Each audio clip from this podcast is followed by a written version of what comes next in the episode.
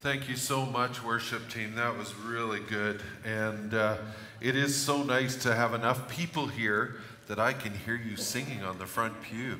And uh, by the way, I've said it before and I'll say it again. If you want to experience something, come to the front pew. It's amazing. Uh, it's really good. Uh, anybody enjoy the hour lost last night? I was complaining to somebody and they started playing a violin. Yeah, well, truth is, it's a first world problem. If that's all we have to worry about, it's not really much. And we'll get the hour back in the fall anyway, right? So it's lost, but it won't be lost forever. And uh, yeah, as the prayer team and I were praying in the gym before the first service, uh, we spend some of our time just listening to God and the word. Uh, a couple of different words came up, but one of them came up was anger. And I, I was just thinking, and it might be a silly question for a pastor to think, but I was wondering does the Bible specifically say never to be angry? I think I knew what the answer was, so I did a quick little search. And by the way, the anger is full of the anger. The scripture, I'm tired. The scripture, I lost an hour. The scripture is full of a lot of scriptures, a lot of words that say uh, that anger is not from God. Worldly anger isn't from God. Uh, dissension, divisions, uh, fits of rage are not from God. And uh, I, I, can tell you that as a parent, I sometimes would have fits of rage at my kids. And uh, back in February, just a month ago, on my birthday, one of my children wrote on Facebook, My dad was always willing to apologize. And the truth is, I am far from perfect, and neither are you. And so we, we have these moments where we have these fleshly things come up. I mean, it's tough being a parent sometimes. You know, it, and let's be honest, it's not easy being in the times we're in, depending what kind of business you're in. These are tough. And it's so easy to have anger rise up. Uh, but let me just tell you, that's not from God. And, and trust you me, Sometimes when I'm angry, I can justify it. Well, I deserve. They're wrong. They're they're out of place. Uh, you know, I remember with the kids, it's like, well, if they hadn't done that, I wouldn't have been angry.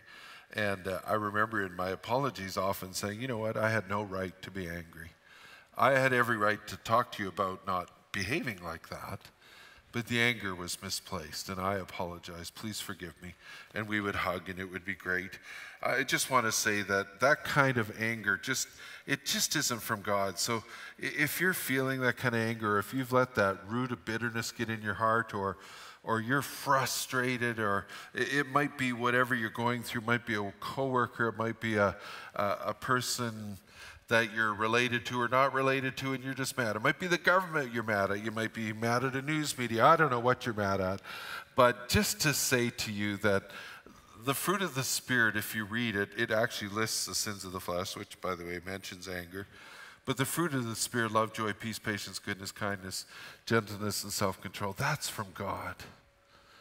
And if you're overwhelmed, I want to tell you this morning the, the best thing you can do is pray. And we're going to talk about prayer in a moment because prayer does two things prayer changes the world, and prayer changes you. Prayer changes the world, and prayer changes you. And so often, we're the ones that need the change. We need the presence of God, the fruit of the Spirit. We need His presence. We need to get into the scriptures. And that's, excuse me, ooh, I hate how loud coughs are in microphones. Uh, I was reading, I'm going to do it again. it didn't even quiet, I amplified it. I, there's got to be a secret to that. Somebody YouTube that for me. Something useful to actually look up. Uh, my wife often looks at my phone and goes, What are you looking up? I'm looking up how frogs live in South America. She goes, Why do you look up that stuff? I don't know. Anyway, so in one of those looking up stuff, I came across it was a book review by Tim Keller. Now, Tim Keller is an American evangelical preacher, although he doesn't like to call himself evangelical, and I sort of understand why he did a review of a book by Samuel Perry and Andrew Whitehead, and the book is called Taking America Back for God Christian Nationalism in the United States. Now, um, if you have never, I've just recently heard of Christian nationalism. It's uh, some conversations I've actually had with millennials. They seem to be all up on it. And uh, Christian nationalism, especially as you read the review, Timothy Keller describes a little bit, but way over on this side is the, I call them white supremacist, uh, prejudice. Uh, you have to be born here or you're not part of here. You know, it, it's in Canada too. And, and then you move kind of into the middle, and there's, uh, which is interesting, as this book was written, they did some research and polling, and they discovered in the middle of this Christian nationalism uh, was a lot of black Americans and it wasn't that they agreed with that. Obviously, they're not white supremacists, but they did agree that you had to be American and you had to be born here. And uh, Canadians can be like that, all the way to kind of those that go, Well, I may not agree with all that, but I kind of am okay with it. And, uh, but, but I want to just point out just one thing in their study that I found utterly fascinating. Now, the reason I found this fascinating was because when I heard about Christian nationalism, I went, and by the way, the even or the the media, and I, I'm always running down the media, so don't get like there's some good people in the media, just don't know where. No, I didn't mean to say that. Did I say that out loud? The media likes to lump evangelicals. They will say that we are the epicenter to that right wing nationalism, Christian nationalism in Canada and the US. And, and every time I hear that, I go, I actually don't know that many prejudiced people in the evangelical. Oh, I've met a few, and, and they usually get called out by somebody. Uh, I, I don't know a lot of people that try to mix in Christianity with, with you know, we're, we're going to have one nation under God kind of thing. I, I haven't ran into a lot of those. So when I read the article, this fascinated me. They found that, so they surveyed a whole bunch of Americans, they found that with evangelicals, the more they prayed and read their Bibles, the less they were like this part of the Christian nationalism. In fact, the more they prayed and read their Bibles, the more they were okay with immigration. they were okay with going into other countries and helping them out. They were okay with other countries coming to North America.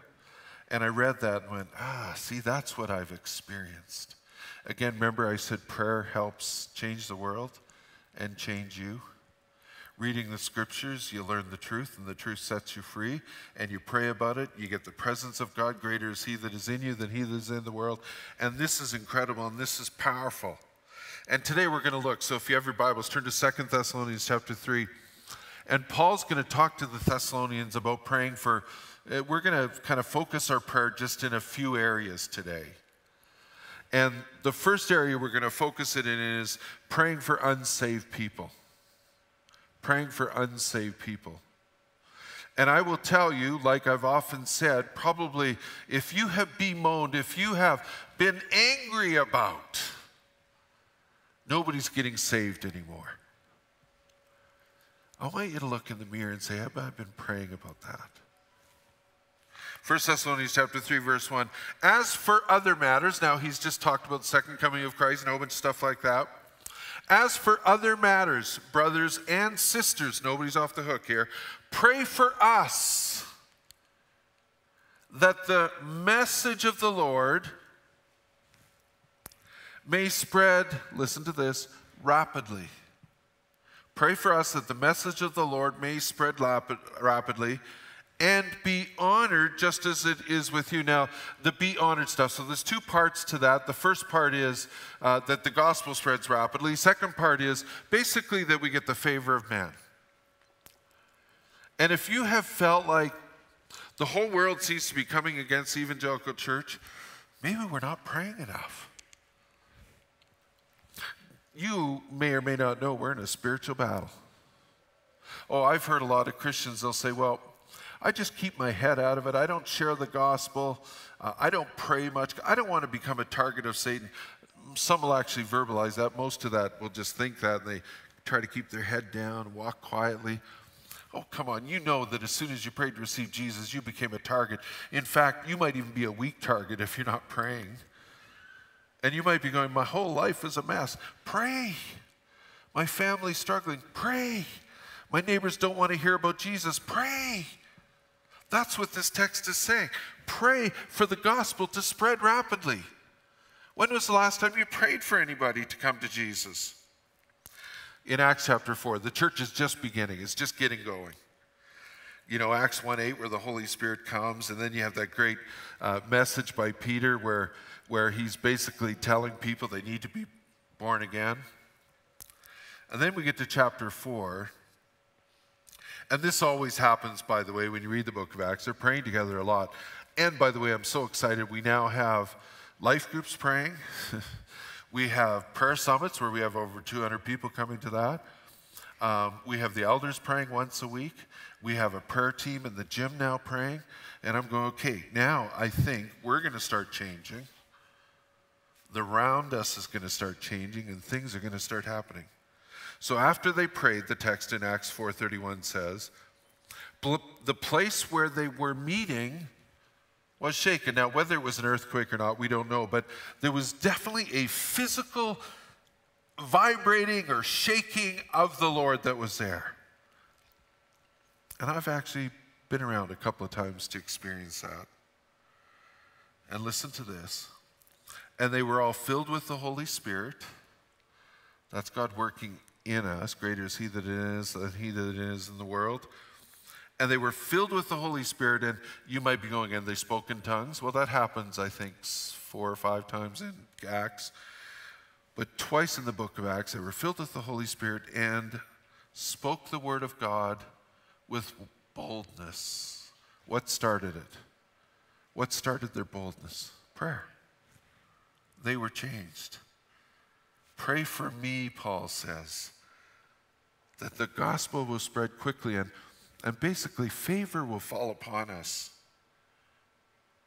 The reason I think we see minimum people being okay with Jesus or not becoming Christians is we're not praying for it. When we pray, things happen. When we pray specifically for the lost, we become spirit led and bold and people will actually like us. People will be more likely to listen, and many will be saved if we pray, if my people who are called by my name will humble themselves and pray. This lesson really came home to me, and this is a lot of years ago now. You know, I grew up in Fort St. John. My family didn't go to church, and some of them go to church now and again. But in the least, some of them would say they're Christ followers now, so that's been good. But I remember I had one family member around my age, and uh, they actually came to Christ at Camp Sagitawa. Uh, so they knew all about what it is to pray to receive Jesus into your heart. And, uh, you know, in fact, they even met their spouse at the youth group, got married, never went to church again. And this is probably now, so I'm talking 30, 40, oh man, I'm getting old, 42 years ago, 43 years ago was when this person would have come to Christ. And then about 15, 20 years later, I was talking to the individual, and the individual said to me, What's this Christianity thing all about? I remember the time going, I've written you letters. I've told you about Jesus over and over again. Why, why would you even ask me that? So I, I tried to explain it, and they just couldn't understand. You know what that said to me? Because I read the Bible, I pray. I thought, I have not been praying for them. And so I began in earnest to really once a day, twice a day, pray for that family member. And I noticed over a month or two, the understanding came back. I mean, we're in a spiritual battle for people's minds. Satan wants to confuse them and tear them down and keep them from understanding who they are in Christ. In this case, somebody who had prayed to receive Christ. Or in the least, keep them from coming to Christ at all. And we need to pray. We need to pray that the gospel will expand. We need to pray that people will receive it. We need to pray that people will receive us, that we'll have the favor of man. And not only should we pray for the message, but we should pray for the evil one not to hinder or attack us. Paul goes on to say this. Oh, I must have touched the wrong spot in my screen. I'd like to delete that part of my screen if anybody knows where it is. We need to not just pray for people to be saved, but we need to pray for protection from the evil one. Second Thessalonians chapter 3 verse 2 goes on. And pray, so pray for those things, and pray that we may be delivered from wicked and evil people. It's not very often Paul ever says this. He usually says we war not against flesh and blood, but powers and principalities. But he explains here in this text that there are people out there that are enemies of the cross. hey, that worked. I coughed and it wasn't so loud. But there are people that are enemies of the cross. And we need to pray that we are delivered from those people. For not everyone has faith, Paul says. I mean, do we have to be reminded of that? But not everybody does have faith. A lot of people are eat, drink, and be merry for tomorrow or die, or whoever has the most toys when they die wins, that kind of mentality. Verse 3 But the Lord is faithful. Listen to this. And he, in case you were thinking the battle's on your own, you think the devil's going to win, you think that your, your neighbors and your family members, they're completely lost forever. For the Lord is faithful, and he will strengthen you and protect you from the evil one. And again, we're in a battle. We're in a spiritual battle. If we could see the heavenlies, oh, somebody this week told me their testimony. And they talked about this demon harassing them. And, and then they had this beautiful vision of all these angels standing around. And, the heavens were open, and there was more angels pouring down, and the demon ran away scared. I wished we could all have that kind of vision. I wish we could all see what's really going on when we pray. There is a battle going on, and it's for you and I, and it's for the gospel, and it's for pushing back the gates of hell. And we need to be praying for it. We're his ambassadors. We, we are called to be reconcilers, for God is reconciling men to himself. And we need to go and make disciples of all nations. I can tell you that it hasn't gone well historically for people that have tried to shh, quiet, people that have made deals with governments. No, we won't proselytize. In other words, we won't share the gospel anymore. Historically, that's just never gone well because Satan has people in this world that follow him and that hate the church and hate the gospel and hate the grace of Jesus. And Satan is out there to destroy us. And so he's just like, so start praying. If you're a follower of Christ, pray. And if you're not a follower of Christ, oh my goodness, it's even worse out there, I think, in some ways. But we need to pray. We need to pray the authority Jesus has given us for our neighbors, for our pastors, for our spouse, for our children, for our grandchildren. We need to pray. There was one time when I tried to hide as a Christian, and I was getting away with it pretty good. I was working at Haskell in uh, Lloydminster, and uh, I had gone to college for a year, Bible college. And I decided I just wasn't going to tell anybody I was a Christian because I just didn't feel like the conflict. I just wanted them to see me as a human being and not somebody with two heads, you know, how you perceive people see Christians. And uh, although sometimes, if I could hear what they think of me, I don't want to hear that. Anyway, so I was trying to hide my Christianity. So I was riding one day, and I, I, just want to say we're in a spiritual battle. I was riding one day with this one young guy that I was working with, a coworker, and he starts telling me, Yeah, I grew up in a Baptist church. And I'm going, Oh, I, I think I got a fellow believer here with me. And he goes, Yeah, he says, uh, My parents were really strict. And I go, Well, you know, I just came from Bible college. And he looks at me like I had two heads, and so I knew I shouldn't have said it. And then he starts spewing out the most vilest cursing and swearing I'd ever heard. And I can tell you, I tried to hide, but Satan got me. He outed me. And uh, I tried to hide. And over the next three months of working there, I was a summer job. Uh, I would I had a motorbike then, and I'd go out to start my motorbike at the end of the day. The spark plugs would be gone. Some days I'd go out there, the fuel would be drained out of the tank. Some days I'd go out there, the tires would be flat. I don't know. I think it was probably this guy, but I think a lot of people had joined with him. They wanted to see if they could make this Christian crack. And oh my goodness, I can tell you that anger that I started off talking about, oh, I had to fight that like crazy. I had to say, oh God. Because I just, I, one time I did go storming in. Who did that to my motorbike? And the Holy Spirit came on me and said, settle down, buddy. What's your testimony worth? It's not worth you thinking that you're righteous and can have righteous anger and you can go at them full barrels, blowing at them. And as we are reading through this text and we're understanding it, so we, we kind of get this sense that we need to pray for the gospel. We're in a spiritual battle. We got to pray for protection. And almost like Paul's reading our minds, listen to what he says next. He, he starts to talk about um, it's just not all about us. Like, don't think that. Don't think that this whole battle, you're all on your own. And, and if you don't stand up, if you don't know what you need, you're doomed. You're, and I almost sound like I said that, but listen to this. Verse 3 We have confidence in the Lord. Oh, there's another party in this whole battle. You are doing and will continue to do the things we command.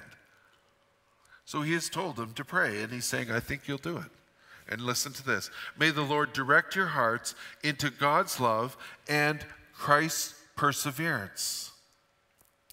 Here, let me give you an illustration of this. I've often heard that the Christian walk is sort of like we're in a horse team, we're pulling this thing called life along, and we're tethered up with God.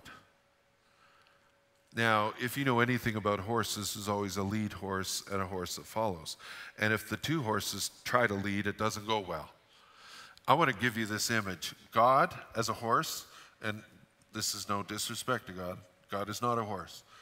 But God as a horse, if he were a horse, he'd be a Clydesdale, strong, powerful, leading. What do you think we'd be in that image? I'm thinking a Shetland pony, maybe a miniature horse. And if we don't get that in our heads when we're understanding spiritual warfare and prayer, but this is the cool thing that big horse beside us, he's looking at us. He's going, What do you want to do? Where do you want to go?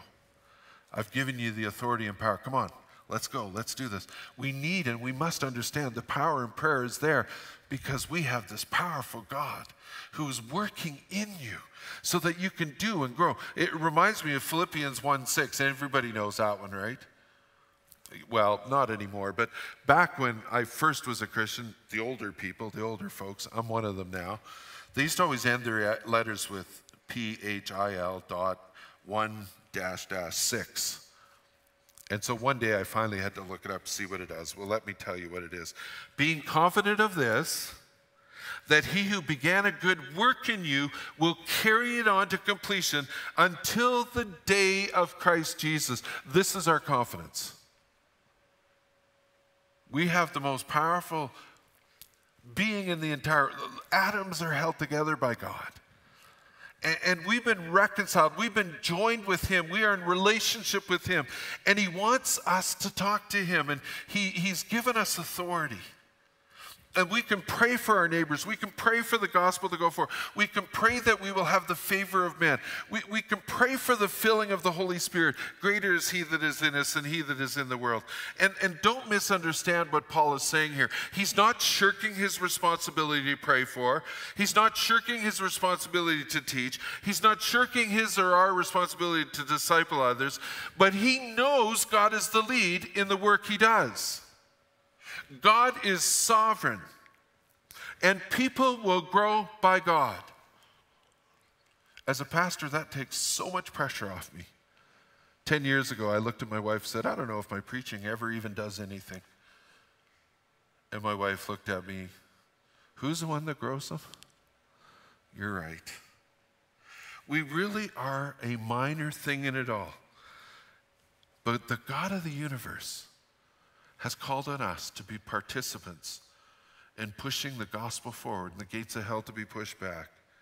We need to be humble. We need to disciple people. But more than anything, we need to remember who's in charge and who's the one that saves them and who's the one that really grows them from the inside out. Who's the one that gives them the fruit of the Spirit.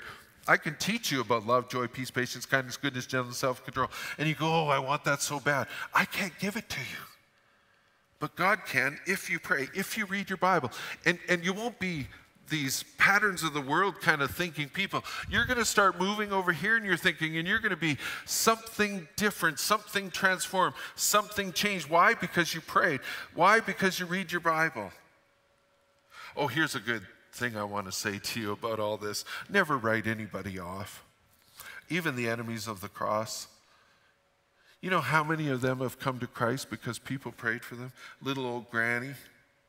We need to pray and we need to be ready to give an answer always. Well, the text that I just read, there was two words at the very end. And the two words were Christ's perseverance. And he wants us to keep going. He wants us to hang in there. He wants us to, to not shirk and give up. He, he wants us to know that, yeah, we're in a battle, but he's working in you. And what is Christ's perseverance? Hebrews 12 explains it this way Therefore, since we are surrounded by such a great cloud of witnesses now, as far as we can tell, the theologians say the great cloud of witnesses are those people who have gone before us. They've lived the life, they've prayed, they've pushed the kingdom forward, they've shared the gospel with others. They are actually in the stands now. They're cheering us on. They're looking down at us, fighting this fight and battling this battle. And he says, Let us throw off everything that hinders. This is that really weird tension in Scripture. We, we, we have to do this work. We've got to quit being so lazy. Let us throw off everything that hinders and the sin that so easily entangles. Oh, sin, it can entangle us. And I'm going to talk about that in a minute.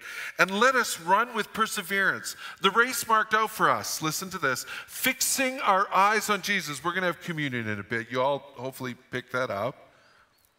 And communion is all about fixing your eyes on Jesus the pioneer and perfecter of faith, that inside out stuff. For the joy set before him, he endured the cross. The joy set before him? Well, he knew what was coming. Listen. Scorning its shame, he knew he was going to be ridiculed, mocked, crown of thorns, whipped and beaten. And he sat down at the right hand of God at the right hand of the throne of God. You see, he knew the end story. And the scriptures are telling you and me the end story. Yeah, this life at times can be tough. Yeah, we are in a world where people may and will sin against you. You are in a world that there are demons, and there, oh, by the way, don't look under every rock because they are there. But there are demons that we need to pray against. We need to pray for protection. And there are people, human beings, that are enemies of the cross also. And the text goes on to say, Consider him who endured such opposition from sinners. Consider him who endured such opposition from sinners, so that you will not grow weary and lose heart. So, what is this perseverance of Christ? As we take communion, it's about looking at the bread, and, and he gave that up for you. He fought the fight. He's now seated at the right hand of God. Even death couldn't take away his victory. Whatever you're going through, whatever difficulty, I know it's hard. I had a guy up on the altar here this morning after the first service. His life has come unraveled, and it's because of Jesus, by the way, it's come unraveled. And he looked at me with tears and said, I wouldn't have it any other way. He said, I got peace on the inside that I've never had before.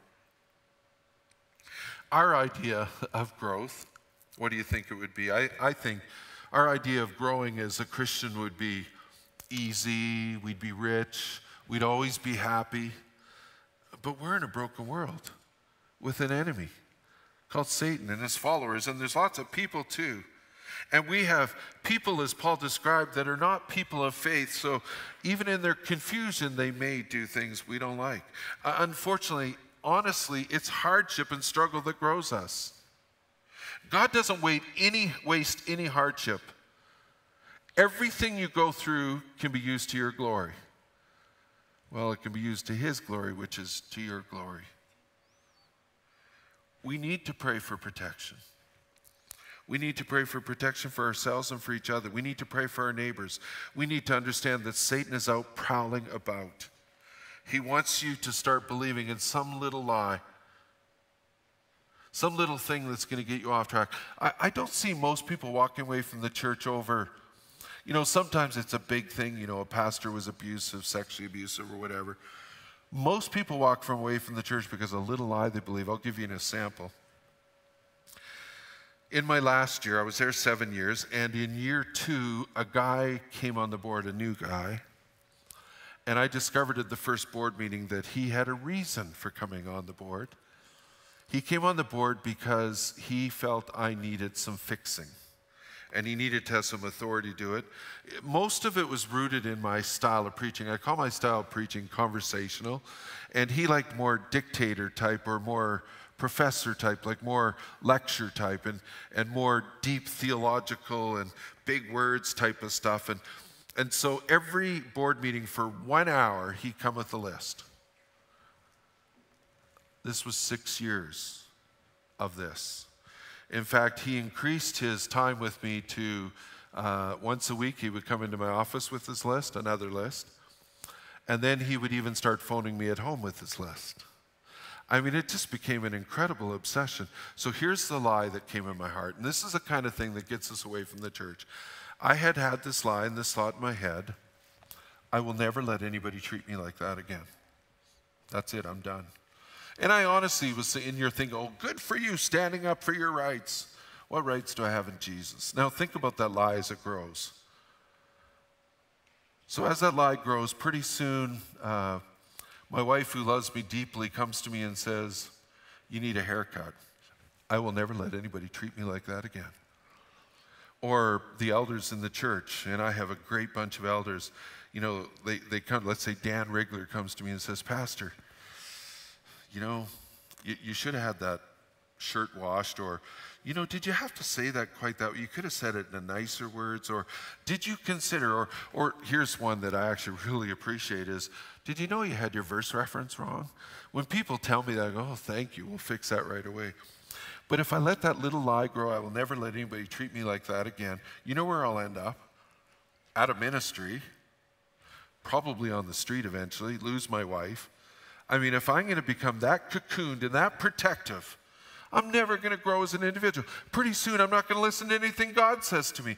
I honestly, there came a point, oh, I think it was 10 or 15 years ago, that I had to say to God, I renounce that lie. I am not, no, don't get me wrong, I'm not justifying nitpicky people. And I challenge people love covers a multitude of sins. Your spouse got some idiosyncrasies, but just, you know, don't worry about the little things well, there might be some big things that we maybe need to talk to. So I'm not justifying nitpickiness, but I am saying that that was a lie that got in my head, and I had to renounce it. I had to walk away from it.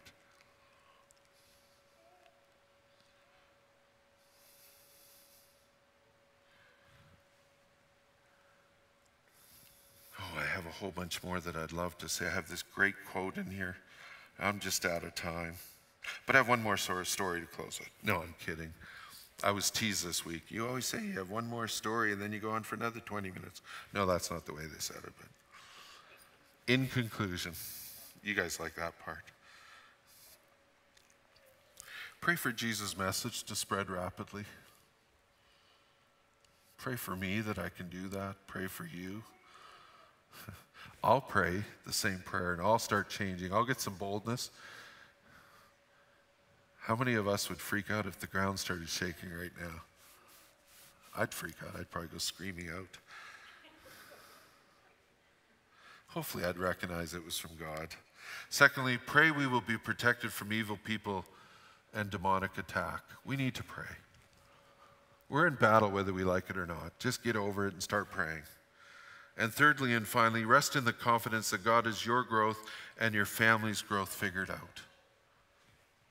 Rest in confidence, Philippians 1 6, that God has your growth and your family's growth figured out. Let's pray. Heavenly Father, as we come to communion, this whole idea of Christ's perseverance, we want to really focus on that now. Even though, Jesus, you knew you were going to the cross and going to be killed, you were going to be tortured. You were tortured. Oh, my. What you went through for me. Even though you'd have that crown of thorns put on your head to mock you, because people called you Almighty God. And you didn't disagree with them, and people mocked you for who you are. You are the righteousness of the Father. You died on that cross, taking the punishment of sins that I actually deserve. You have cleansed and purified me. You have made me holy. You have given me that love, joy, peace, patience, goodness, kind on the inside because of the cross. because of that endurance, as we hold that bread in our hand, may we remember what you gave up for us. Because you had the long game, the end game at hand. You knew that you'd be seated at the right hand of God. You knew what eternity meant. And as we take the juice representing the blood that you spilled, oh God, would you please just, as we even see our own reflection in that, may we understand that the blood of Jesus washes us whiter than snow. And that death that you gave at the cross, that power of the resurrection that experienced, that you experienced, oh God, may we grab a hold of that. you are not unfamiliar with suffering. May we be able to suffer. May we be able to endure. May we be able to persevere because you, Jesus, showed us the way. May we be able to go on as we pray for protection, as we pray for lost to get saved, and understand that every once in a while, evil actually sometimes gets through, and we need to pray even double hard. And so, God, if somebody is here this morning and they just need a special dose of you, they need to persevere, they want to give up, they have a lie that they've believed and they need to get rid of that. As they take the elements, as they take the bread and the juice, may, may the lie melt away from them. And may they be able to see the truth and with the truth set them free. In Jesus Christ's name I pray. Amen.